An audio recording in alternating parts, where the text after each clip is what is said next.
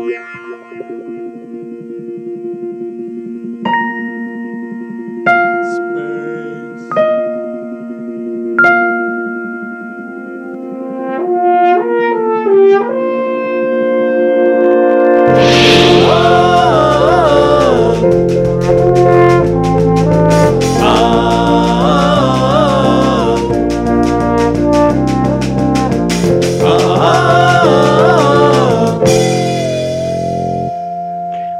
talked in the past about episodes of Trek that maybe had too many hands in the pot. Uh, we've talked before about old Jerome Bixby, who's has a hard time writing scripts. He wrote Mirror Mirror, but uh, the first two drafts of that turned out so bad that Roddenberry went back and did almost a complete rewrite on it. Not complete, but a almost three quarter rewrite on it. I would say that's almost complete. Don't listen to me ramble. But uh, he did do the same thing with this episode, while at the same time pitching yet a third episode. We'll get into a little bit more about that. But I feel this episode is uh, could have been tighter. We'll talk about it as we go through it. I have some ideas on how we could have made a much more because I feel like the first half of this episode drags, and that once we get back to the ship, this episode is far more entertaining. That's where I stand on it. Anyway, my name's Matt. We're the Brothers Trek About. And coming to us from Houston is my brother Ken. Say hello, Ken. Hailing frequencies are open. Woohoo! Well, here we are then. So it's interesting because in this chapter of the book, Cushman says this, which I will then disagree with in a way. He says, by any other name, suffers from an overused science fiction premise. Alien invaders want to conquer Earth. Star Trek has always avoided this War of the Worlds type of cliche, dot, dot, dot, until now. Now, it is true that there were previous drafts of this episode where they were trying to get, they were trying to go to Earth and try to take over the Earth. And they do talk about in this episode that they do want to conquer everyone. They're conquerors, right? That's what they are. But I don't feel that this is like War of the Worlds type of alien invasion at all. In fact, what the show ends up being is almost the opposite. It's stealing a ship to go home, Right. admittedly, so they can come back and conquer the galaxy. So let's just, uh, before we continue on, get You know- your. j- Go ahead. You know, the, the real War of the Worlds like thing in Star Trek is the Borg.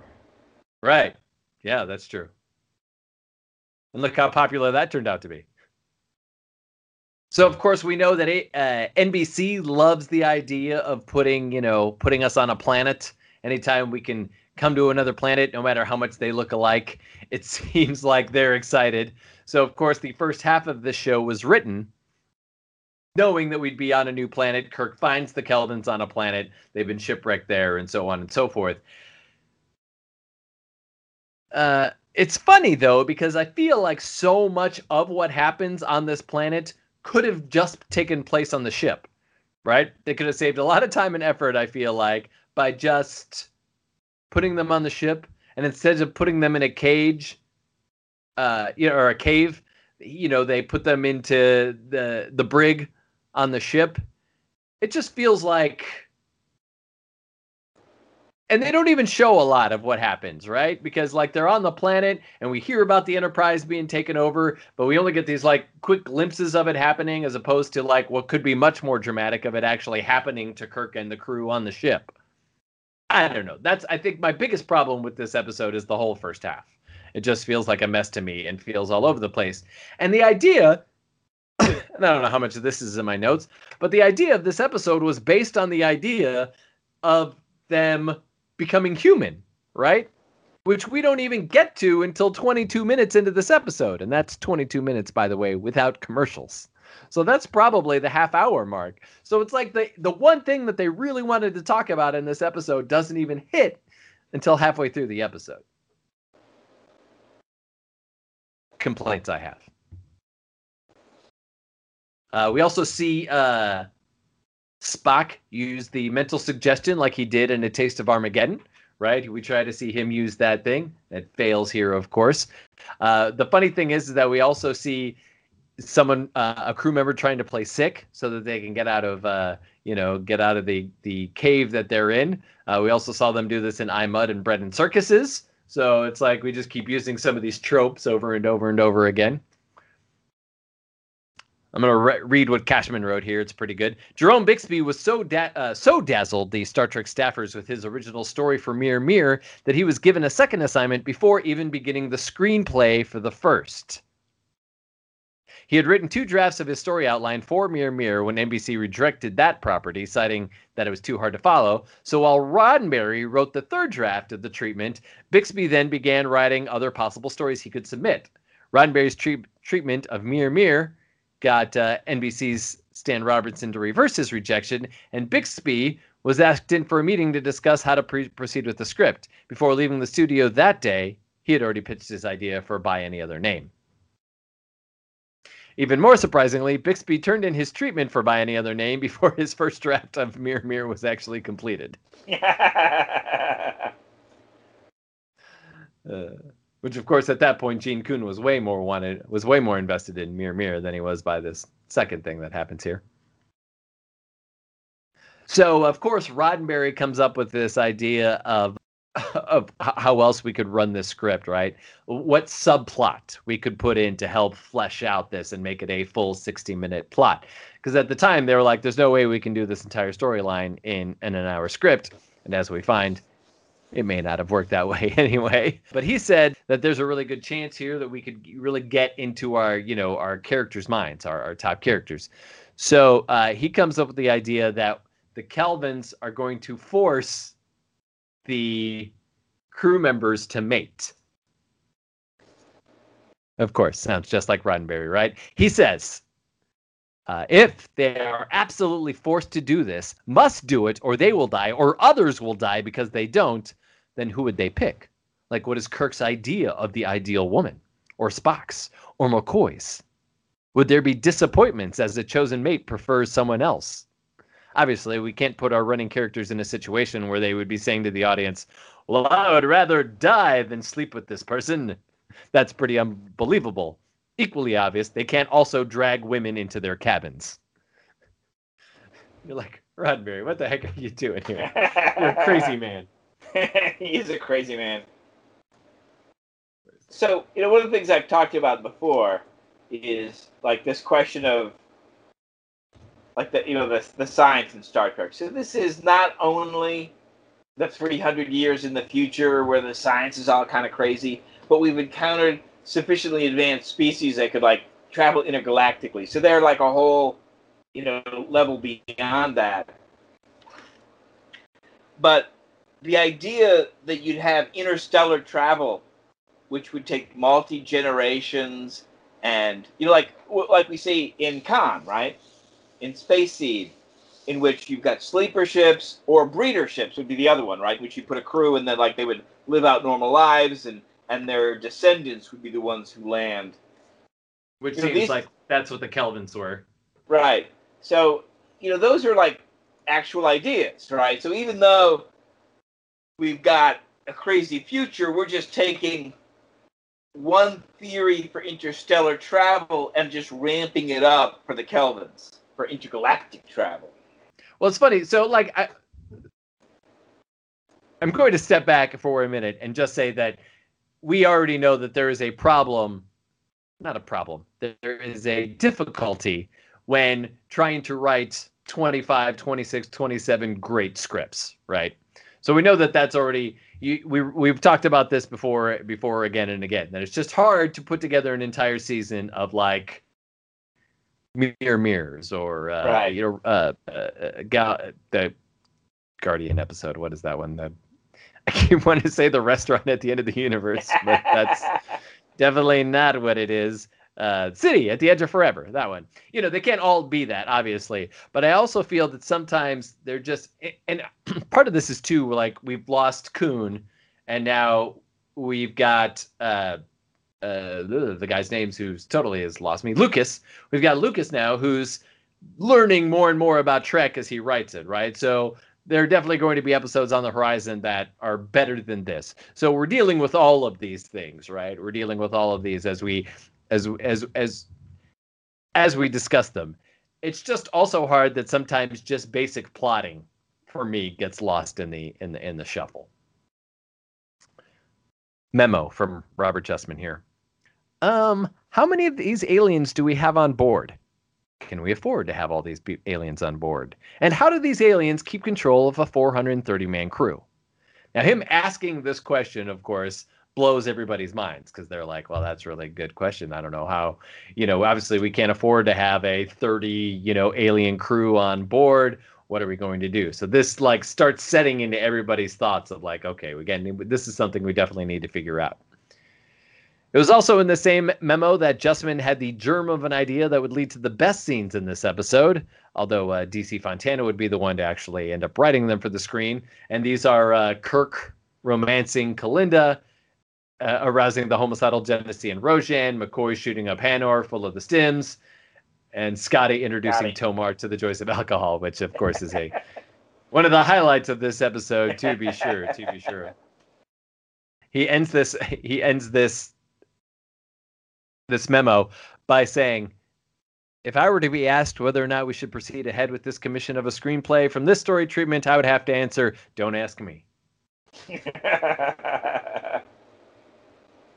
so in the script, uh, Bixby had written the description of the aliens as like hard but not harsh, military but not savage. Uh, you know, basically trying to prove that these were like, hey, these are tough guys, but they're also like, you know, polite. also, it seems like you know, uh, it's almost like uh, Zod in. Um, that's what I think of anyway. Zod in Superman 2, right? You know, like somebody who's sort of this like charming, you know, but uh, also at the same time can do like these really horrible things. Anyway, Robert Justman was afraid that they would come off to come off too wishy-washy, and so uh, of course then they decide, okay, well maybe we should double down on the violence a little bit, right?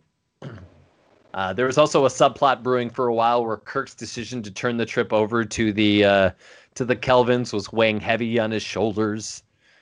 I was worried about that too. Uh, there was also too, in all of this talk of sex and whether or not they should have sex, there was also the problem of uh, of Mr. Spock, right? So Coon writes this memo to Bixby saying, "Mr. Spock does not come into heat only when Saturn is in Cancer."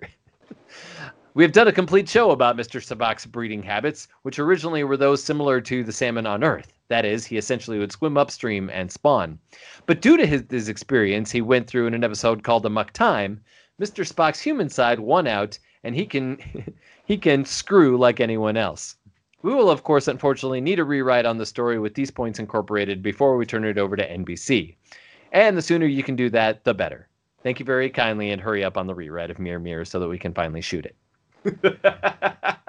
so at the same time, he's still dealing with this new story. He's still not getting uh, Mirror Mirror finished, which is uh, uh, hilarious. Uh, so they finally get the first draft in. Uh, they get a uh, and Robert Justman writes, perhaps what we have here is interesting science fiction concept and an impossible commercial television property because everybody sort of liked the ideas and the theory behind the writing of this episode, but when it came together, they didn't think that it was going to be all that exciting. It was also in this same memo that uh, Robert Justman came up with the idea of the the freezing, the things that would stun the the crew to put some real jeopardy into the episode. So uh, finally, after yet another draft, uh, Bixby gives it to Lucas, who says, uh, or Bixby wrote to Lucas, who didn't love it, but and decided that it needed a very strong rewrite and gave it to DC Fontana. Bixby says of this later, I wrote a story, they liked it. Then I did a script and they didn't like it. And looking back, I can see why. I did one thing that Roddenberry was most against. Don't become obsessed with the immensity of it all. And that I did. I dealt extensively with the subjective stuff produced in a man's loneliness, disorientation, and grief, and I gave them 45 pages of immensity and the immensity of it all. So Dorsey Fontana, without my knowledge, damn it, started to do the rewrite. she writes The biggest problem we had was uh, how a half a dozen people are going to uh, take over the Starship with a crew of 400. So RJ, who of course planted the seed uh, in an earlier memo, says, Hi. I said, How do we do this? So Coon and I, DC Fontana says, were wrestling with it and we booted around and finally went into Roddenberry's office and we explained to him the problem. And he had in this desk this kind of octagonal Mexican ankhs that was uh, brought back to him uh, one time from a trip that he used as a paperweight, and he started pushing it around on the desk, saying, "Well, what if they used? Uh, they had a machine that turned people into the shape that was something like this, and suddenly that clicked. Everything else was fine." Because if you deal with uh, all you had to deal with was the immediate characters, and once we had that gimmick in place, then it all worked. We didn't even have to have a bunch of extras around for very much, which actually really saved us money. There was no long uh, there was no longer a need for uh, the cruel instances of intimidation that NBC didn't want, and now that the crew members were reduced to crystallized blocks, there was uh, no need for them to be forced to breed, and so that subplot was also taken out of it. But again, then all we're stuck with is our main through line. I feel like the one thing I keep saying over the last several episodes is like, you know what this really needs is a subplot. It would really help, you know, stretch out the story. And again, we've got a third time here where we've got a, a, a story that needs a subplot and doesn't have one, and then I don't love the story. Surprise. Perhaps if there was a Chinese restaurant and the cast is like waiting to order and the whole episode takes place as they're waiting to order. Cartwright! Who's Cartwright? I'm Cartwright. Okay. I mean, Lieutenant Cartwright. Lieutenant Cartwright, right. My bad. Uh, so Julie Cobb, who was uh, cast as Leslie Thompson, was the only crew member in Red ever to be killed on Star Trek. Oh, sorry, crew woman in Red ever to be killed on Star Trek. And here she was also making her dramatic TV debut. Uh, which is uh, great. So uh, Warren Stevens, the guy who played Rojan, was uh, rehearsing a scene where he and Kelinda, where uh, it was the kissing scene, basically, right? So uh, he tells the story. In rehearsal, we kissed, and then Marc Daniels yelled, "Close your mouths!" And I remember saying, "Hey, hey, hey! It's only a rehearsal, okay?" that was a great name.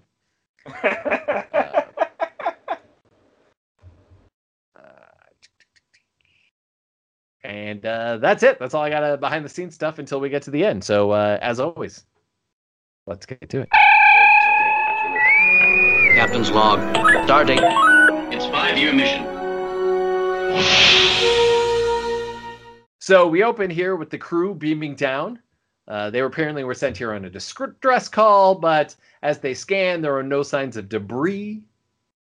You know, there's no ship. There's nothing. They don't it. And then suddenly, two human forms show up: a male and a female. Kirk introduces himself. Introduces himself, and Rojan, we will later learn, says, "Now you will surrender your ship to me." As they start to talk, we see this weapon that can paralyze the physical move- movements, and the crew is trapped. Now it's funny behind the scenes. Uh, in this scene, we see Kirk moving his eyes right while he's frozen. Uh, that's because Shatner wanted the audience to know that he could still hear and see what was happening while he was frozen, and so that was his way of kind of doing that. But uh, Nimoy and Bones, uh, DeForest Kelley were both like, "No, if we're frozen, we're frozen. We should just stand still." And so uh, Cushman's like, "You know, the only uh, both are would work either way. The problem is the director didn't choose one. So like, which one's it going to be? So that's one of those uh, idiosyncratic things that happens in that episode. And you do get the the th- fact that like Rojan keeps talking to them even when they're frozen. Yes, that could be enough. So you know, maybe you don't need Shatner, you know, m- not mugging, but you know, rolling his eyes as he walks by or whatever he does. Uh, here, Rojan introduces himself and says, "I am your captain now." Which of course, made me think of that movie with Tom Hanks in it. Look at me, I am your captain. I am your captain. Look at me, I am your captain.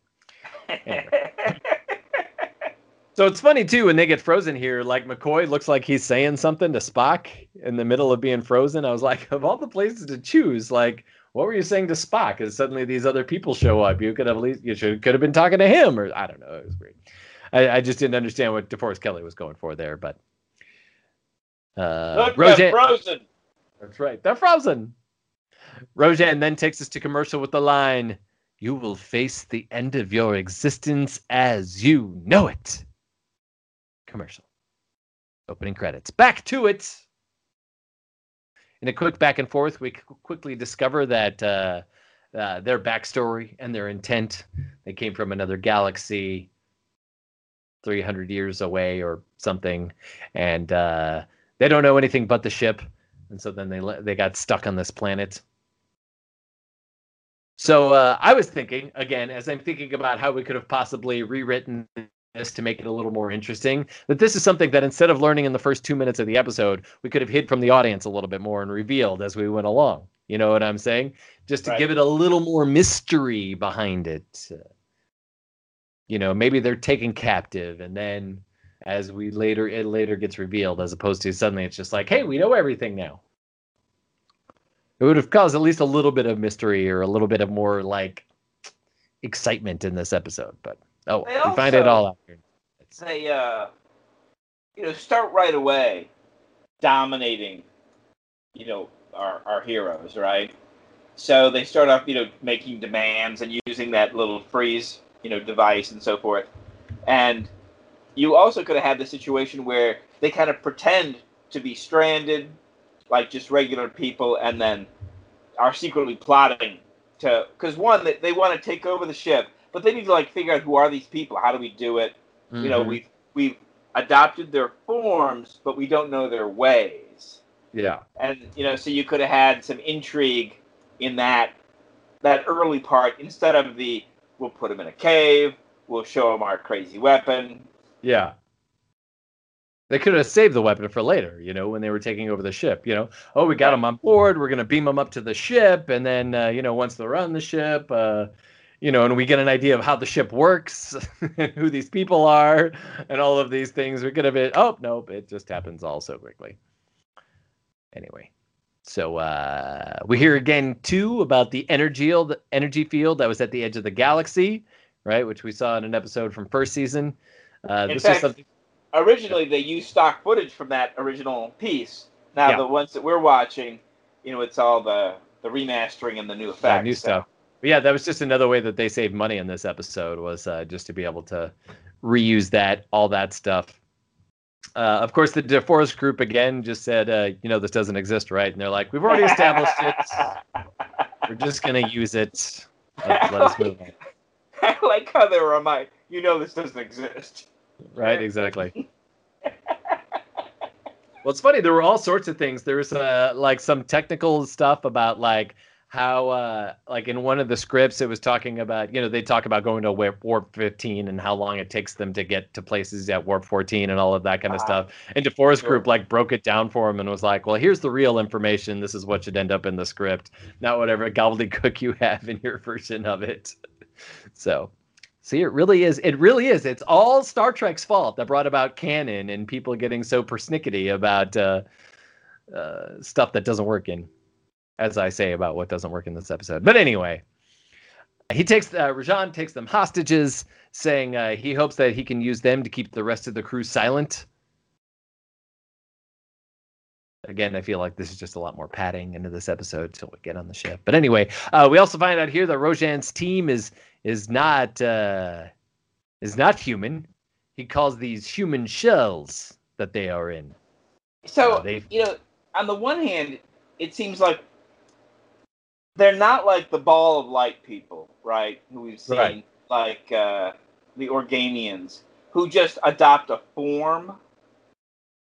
Instead, they seem to really become human, and all of the human stuff works against them, and they don't know how to use it, right? Right. So that they can get drunk, they can get like uh, hopped up on stimulants, they can get uh, jealous, they can fall in love or be physically attracted.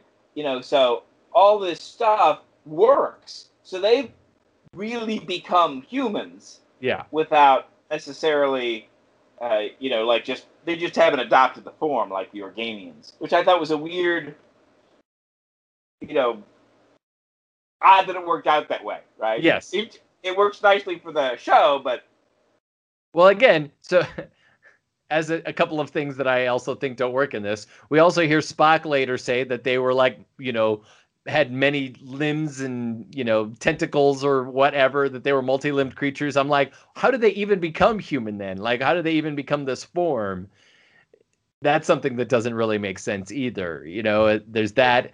They've got Uh, some advanced technology, Yeah, I guess. I guess. which which we don't ever ever find out about. But you know, my strategy, if if I were to like adopt some other form, I wouldn't necessarily want to be stuck in the like the actual form where like, oh now I'm I'm them. I mean I got all their stuff.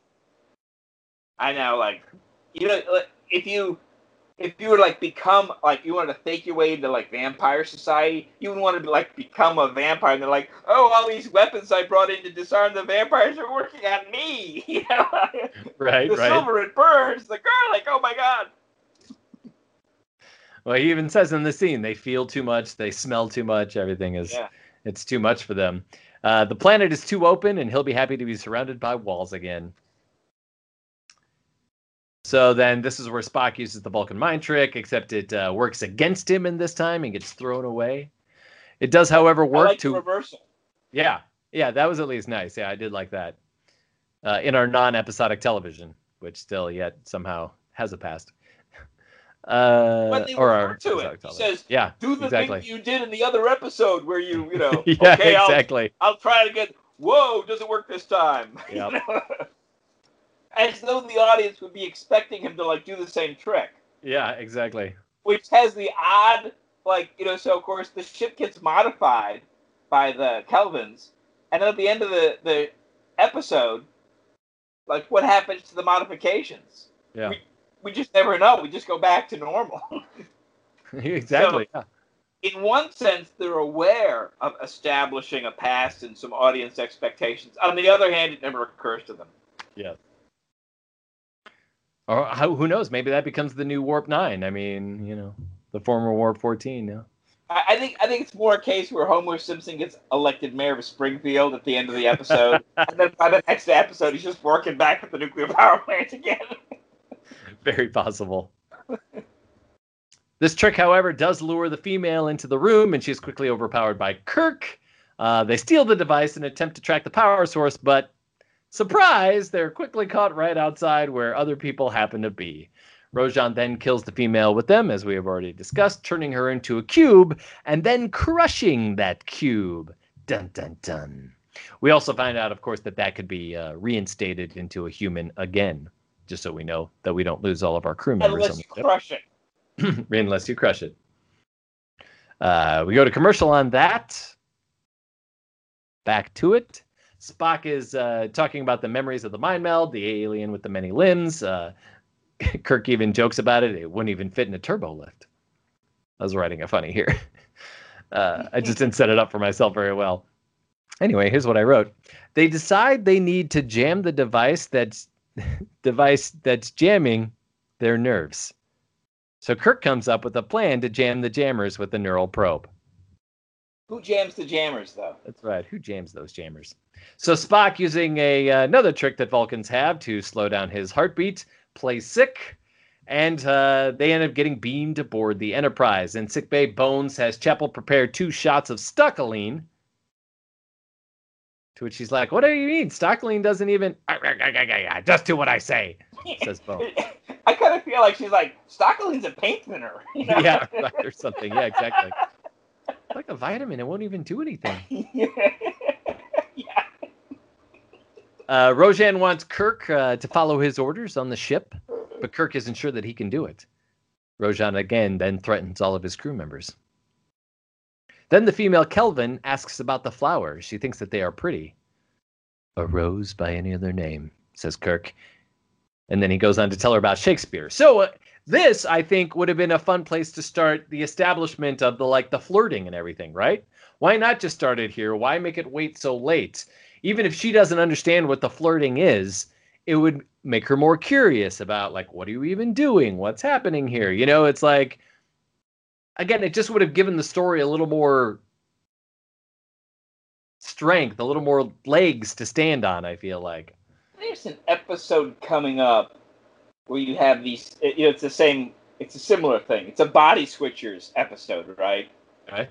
So, um, and like the the three different people who take over various bodies have three different agendas. I mean, in one sense, they're all, you know, in in the terms of the Kelvans, want to get back to the Andromeda Galaxy, but one of them is like, let's explore the humans and find out their secrets. One's Right. like, no, let's just get back, and the other one's like, I'm in Spock. I really like this body. I think I should keep it. You know, Oh, uh, so you get these different agendas, and you know they could have done more of that by having her be interested in some of this stuff, whereas the other guy's like, I just want to be in my four walls enclosed, you on my way back home.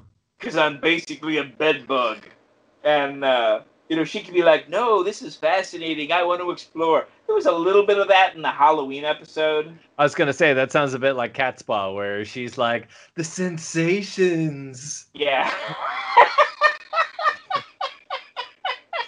I love your dramatization. Thank you. Uh, this is also where I point out that we're at 22 minutes here, and uh, none of the story that we, they wanted to tell has yet to make an appearance. So that's where we are. Anyway, we finally get to the ship, and the Kelvans have made the modifications, and the next thing you know, we're going warp 11. Which is fast. Yes. So then they go down to engineering so that uh, Spock and Scott can take a look and try and uh, shut down whatever the thing is that's causing them to get frozen by the buttons on the Kelvan's fanny packs or whatever they are. Um, Uh, what's funny about that scene too, as they're looking at the metal thing that's impenetrable and they can't get through. If you look in the background, Kirk's like trying to keep the other guard occupied. You know, he's like pacing in the background, talking to him and stuff. It's actually kind of uh, really funny to watch him. Uh, eh, and so okay, I can't remember what it was I said two minutes ago. Oh, the the getting drunk thing that happens later. That's like a good moment in this. But another great moment that actually causes a lot of attention in this um, episode is the one of do they destroy the Enterprise going through the barrier or not? Obviously, Right. we know that in the end they're not going to do it because that would be the end of the show. But the tension in that in that scene is really great. It's really well filmed. It's really well edited. You know, and even though we don't know at this point that Rojan knows, you know, that really also keeps this extra layer of like, is he figuring out what's going to happen? Like, how is this all going to either happen or not happen? How's it going to get stopped? So, obviously, we go to commercial here and come back in the middle of this thing. Uh, finally, Kirk decides, hey, I'm not going to risk the ship. I think that there's another way that we can get through this, as he tells McCoy later.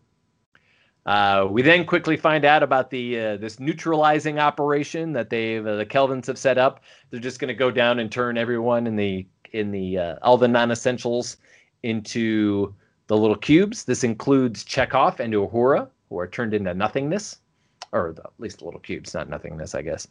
But they're taken out pretty quick. In the corridor in the next scene, we see the whole hallway full of the neutralized crew members. Pretty sad. To which Rojan says, uh, Is this better for them now than blowing up the ship like your engineer thought to do? So he knew all along, we find out. He says, Tomar realized what was happening and neutralized your attempt. There will be no other. I also thought it was funny. I don't know if you remember this, but Tomar, there was a a toy robot that came out in the early 80s, and then the robot's name was Tobor, which is robot spelled backwards. That's what the commercial would always say. Tobor, robot spelled backwards. It's pretty great. Anyway, that commercial's on YouTube as well. You can find it.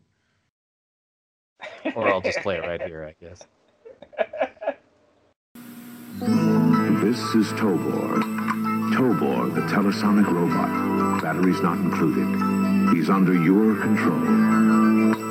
With a click from the telesonic commander, to circle, to proceed forward, to circle, or to pick up the support module and return, all on your command. Tobor is robot spelled backwards. Tobor, the telesonic robot from Shopper. Uh, so conveniently, the only four people that the Kelvans figure that they actually need are Scott, Bones, Spock, and Kirk. They're the ones, the only ones left on the ship. Kirk is pissed about the crew, as suddenly one of the Kelvans in the purple jumpsuit comes in. Uh, he quickly learns about eating.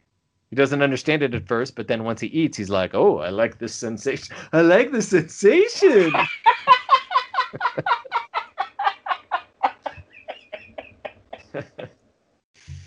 Uh, Spock sees him eating and realizes that uh, the Kelvans are becoming more human. Kirk hopes that uh, he will be able to use this to confuse them by using their senses against them. So Scott takes the purple jumpsuited guy to learn about drinking. Bones starts injecting one of them with a vitamin supplement, which is actually a stimulant that causes aggravation. Kirk then takes It's paint thinner. right like stokaline.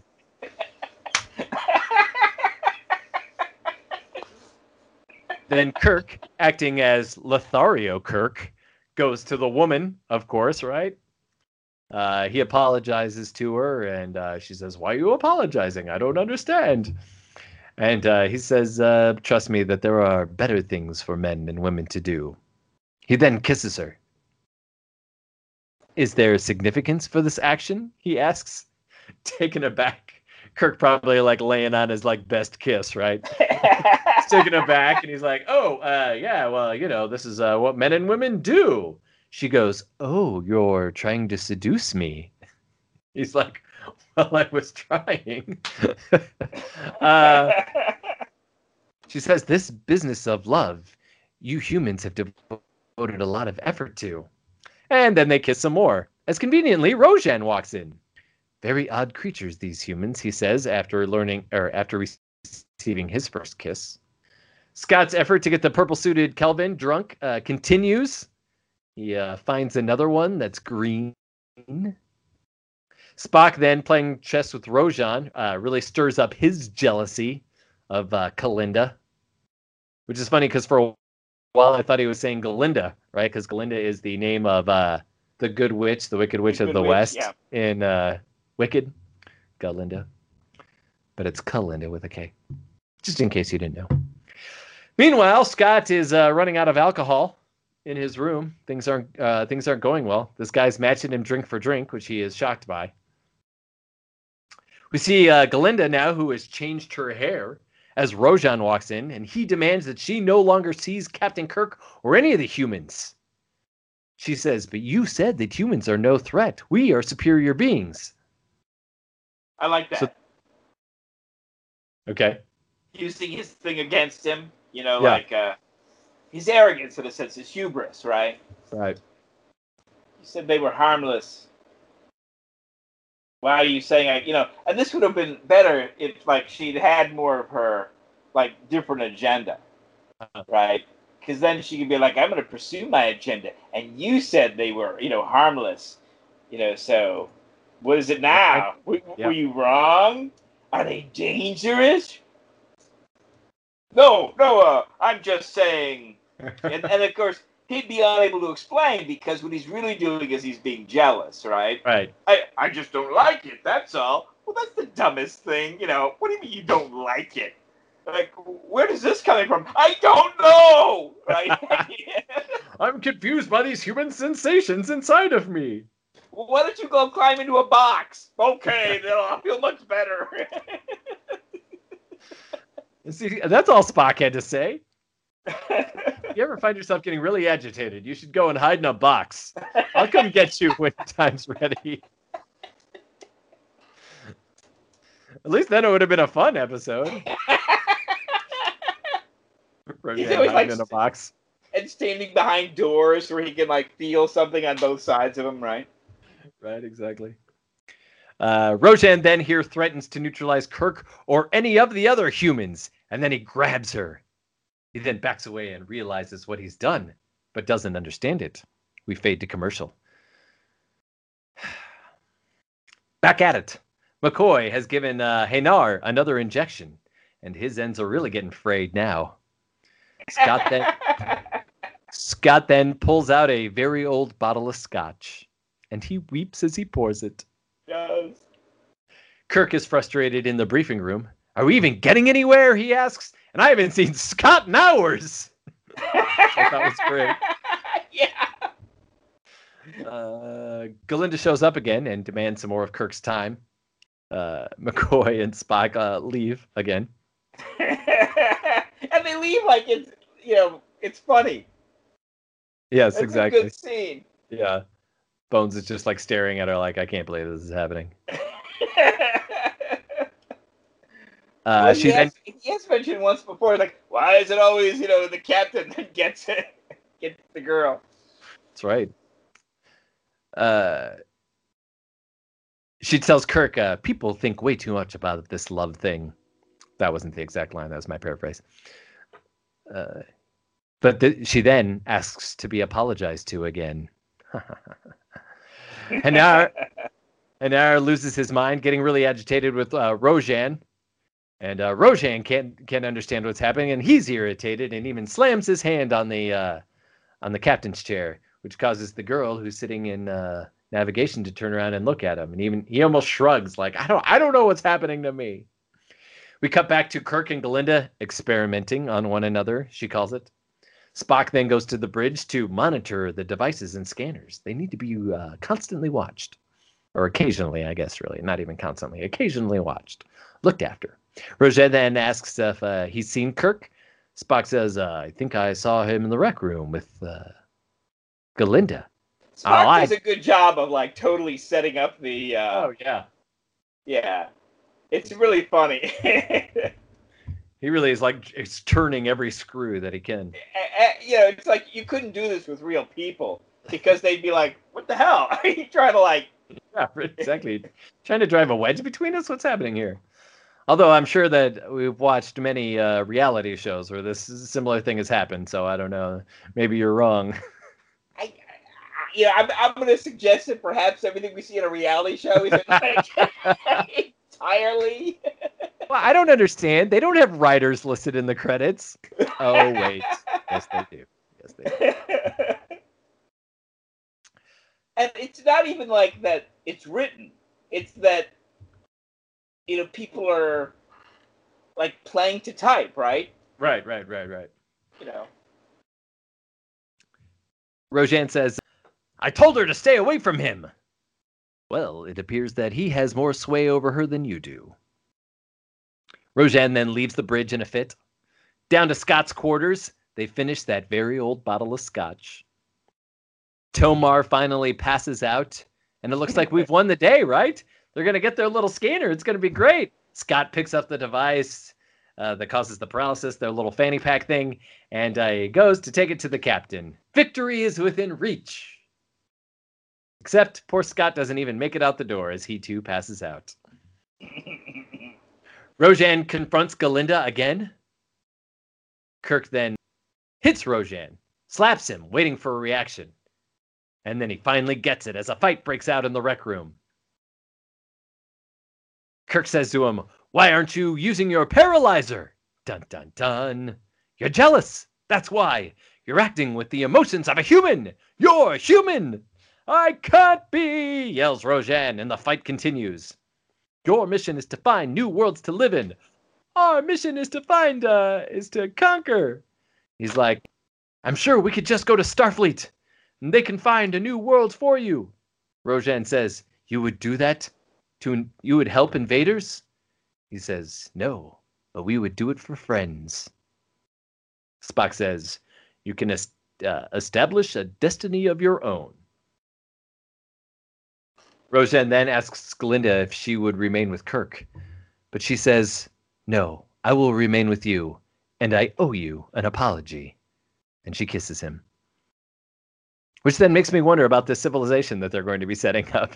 Is no every time- yeah Every time you uh, have to apologize to somebody, you just kiss them. That's uh, that's how you make up. And more importantly, I began to wonder: there's only like six people. Like, what kind of a what kind of a civilization are they going to set up here? I don't understand. Won't be able to sustain this uh, civilization of theirs. yeah because it's you know their mission was to go back to andromeda right, Right. and like get the others so it's like are they gonna continue with that mission abort that mission Yes. like, where do they go? Did they like bring them back and drop them off on that one planet where they're like, well, this is where we started, and now we're back here stranded, just like we. Wait a minute, what the hell? you know, Exactly. Do they just become, did they just become like full time human? That was another thing I wondered. Like, I just don't understand. Maybe they found the planet of Risa. Maybe. Maybe you're right. Uh, but we'll just sweep all that under the rug as we go to the happy ending, as we see the ship turn around and head back to galactic space. However, did you notice there are no stars between the two galaxies? I'm like, what? What about all the other galaxies that are supposed to be between Andromeda and our solar system? I don't understand. Or our galaxy. It was weird. It was all black except for the. Anyway. Sad news. The night that this episode aired, it was in third place. We had an episode, of course, of Gomer Pyle. Gomer Pyle was followed by The Great Escape on TV. Of course, people were tuning in to watch The Great Escape. Steve McQueen. And then, of course, that show of Operation Entertainment, which again took place in San Antonio, starring this week, headed up by, uh, I was going to say Jerry Lewis, but that's not right. Who's the sausage guy? Jimmy Dean. Yes. Jimmy Dean, hosted by Jimmy Dean this this week. So, third place for uh, for Star Trek tonight, but at least it was a not so great episode, and probably all for the better. Barbara Bouchet, who is the uh, one who played uh, Kelinda, says, uh, I remember thinking of Star Trek as a successful show. I suppose that's why I tried out for that part. William Shatner is really my only memory. I had a big crush on him, and we even went out a few times. Go Shatner. Good job. Julie Cobb, the one who uh, died early on in the episode, said, I wasn't a Trekkie. I don't think that there were even Trekkies yet. It was still too new but it was a great show and it was history making ultimately. And we have a family connection connection to Star Trek. I did the original series. My daughter had her first TV job on Star Trek Voyager, and then my ex-husband, James Cromwell, was in the films Star Trek First Contact. He played Zefram Cochrane. So it was a real family affair. Oh, well, thanks for clearing that up for us, Julie. Well, uh, that's it about this episode. Obviously, I didn't love it, but what can you do? Not every episode's a winner. It's fine. We're going into season three. We got a lot more to talk about, so it's gonna be great. It's gonna be great. It's gonna be great. Uh, well, that's all I got in this episode. Anything else you want to talk about? I s- somehow think that we hit it all, but Yeah, pretty much. I mean, you've got some interesting potential with these aliens from another galaxy, and they're they're thoroughly alien. So one of the things that we always say about Star Trek is that like you just put a nose prosthetic on and you've got an alien. But this isn't what you've got here. You've got something fundamentally alien, which only looks normal by some deceptive technology which never gets explained because, you know, it's they're obviously sufficiently advanced that they can go between galaxies, which is mind blowing to our, our crew. and to restate the point that I think, again, I think inherently that part of the episode, the second half of this episode, should have been the crux of the episode and would have been a lot more interesting to get a little bit more into like how are these characters becoming what's happening to them i mean i don't care Right. about the machinery but i just mean even like emotionally and just suddenly like you know even them just like uh, what is i don't understand and then a little more about the food stuff and a little bit of more Yeah. of just like you know mean- developing that idea would have been fascinating I would have loved a scene in which, like, one of them, like, not a scene, but a shot, in which one of them is like touching something that we you would know has a texture, and that you know we would think, well, that's interesting. Um, I, I can't think of it. or silk or, Yeah, right. Yeah, he's just like feeling it, and looking at it, and like, what the hell, you know? yeah yeah that would have been really great yeah i guess so and again that's an interesting idea uh, that moment of tension i talked about with, uh, between the two galaxies is really great and uh, all the scott stuff of course is, is hilarious but uh, i just felt like the rest of it kind of got just misused and uh, into a script that was sort of a mishmash of ideas i think I think Yeah. them getting stuck on the planet was part of that was part of the big thing because making this a bottle episode I think would have been a lot more interesting. or have the whole thing happen on the planet. Yeah. where they're captured. Um, they're going to take the ship, but like they have to do something first, and or they're calling for assistance, or you know whatever the thing is, and everything happens on the planet where there's the touching and the like, uh, Yeah. the, the sun on your face and the you know whatever else. Well, that wraps up this episode. Uh, next week, I looked it up and forgot already. Why do I always launch into the final before I uh, look at what the next episode is? Always dumb. How very Kelvan of you. While you're doing that, Yes. here's a, a fun fact. So you mentioned Zod earlier, right? Uh-huh. Of course, played by Terence Stamp, Yes. right? Uh, so turns out Terence Stamp and Michael Caine were roommates. kind of in, Okay. the, in their early early actor days, right? Running around with uh, Peter O'Toole and you know some other you know famous British actors, and Terence Stamp got the the uh, opportunity to play Alfie in uh, What's It All About, Alfie, and he was just like, Nah, this is going to be too controversial. This is an unlikable character. I don't want to do it. Michael Caine, why don't why don't you try out for this? It's it's interesting, and Michael Caine does it. And of course, it's a great film with Michael Caine, Right, Re- right, right. remade with Jude Law. Uh, you know, I, I love Michael Caine in this, right? And of course, it's got a great uh, you know, title track done by. Uh, so, there's my Terence Stamp aside while you were looking for notes. Zod. So oddly enough, I think that the episode you were talking previously is the next episode. It's uh, Return to Tomorrow, I believe, where the uh, description is that they lend their brains to 200 million year old brain, or they lend their bodies to 200 million year old brains, or whatever. I'm like, okay, sounds great. Can't wait. Another goofy episode. Perhaps it's a good episode though. Oh, okay, Uh, good, good, good. good. I'm excited. I mean, it's got interesting, you know, things that sometimes these premises are a little bit uh, far fetched. I'll put it that way, right? Yeah. But you know, The the- ideas they explore are good. yeah, they, they do good stuff with it. My, uh, of course, last Terence Stamp uh, note for the evening will be that's, of course, why I'm uh, communicating from Planet Houston. You're so right. Ken has already signed off from Planet Houston. I'm going to sign off from Planet Austin. And that'll do it. As always, you can find us on the YouTubes. You can find us on the uh, Google Play. You can find us on the Stitcher Radio. You can find us on the new Apple Podcasts. We are everywhere you want to be and finding more and more places to go. That's us. We're saying goodbye. See you next week. Live long and prosper.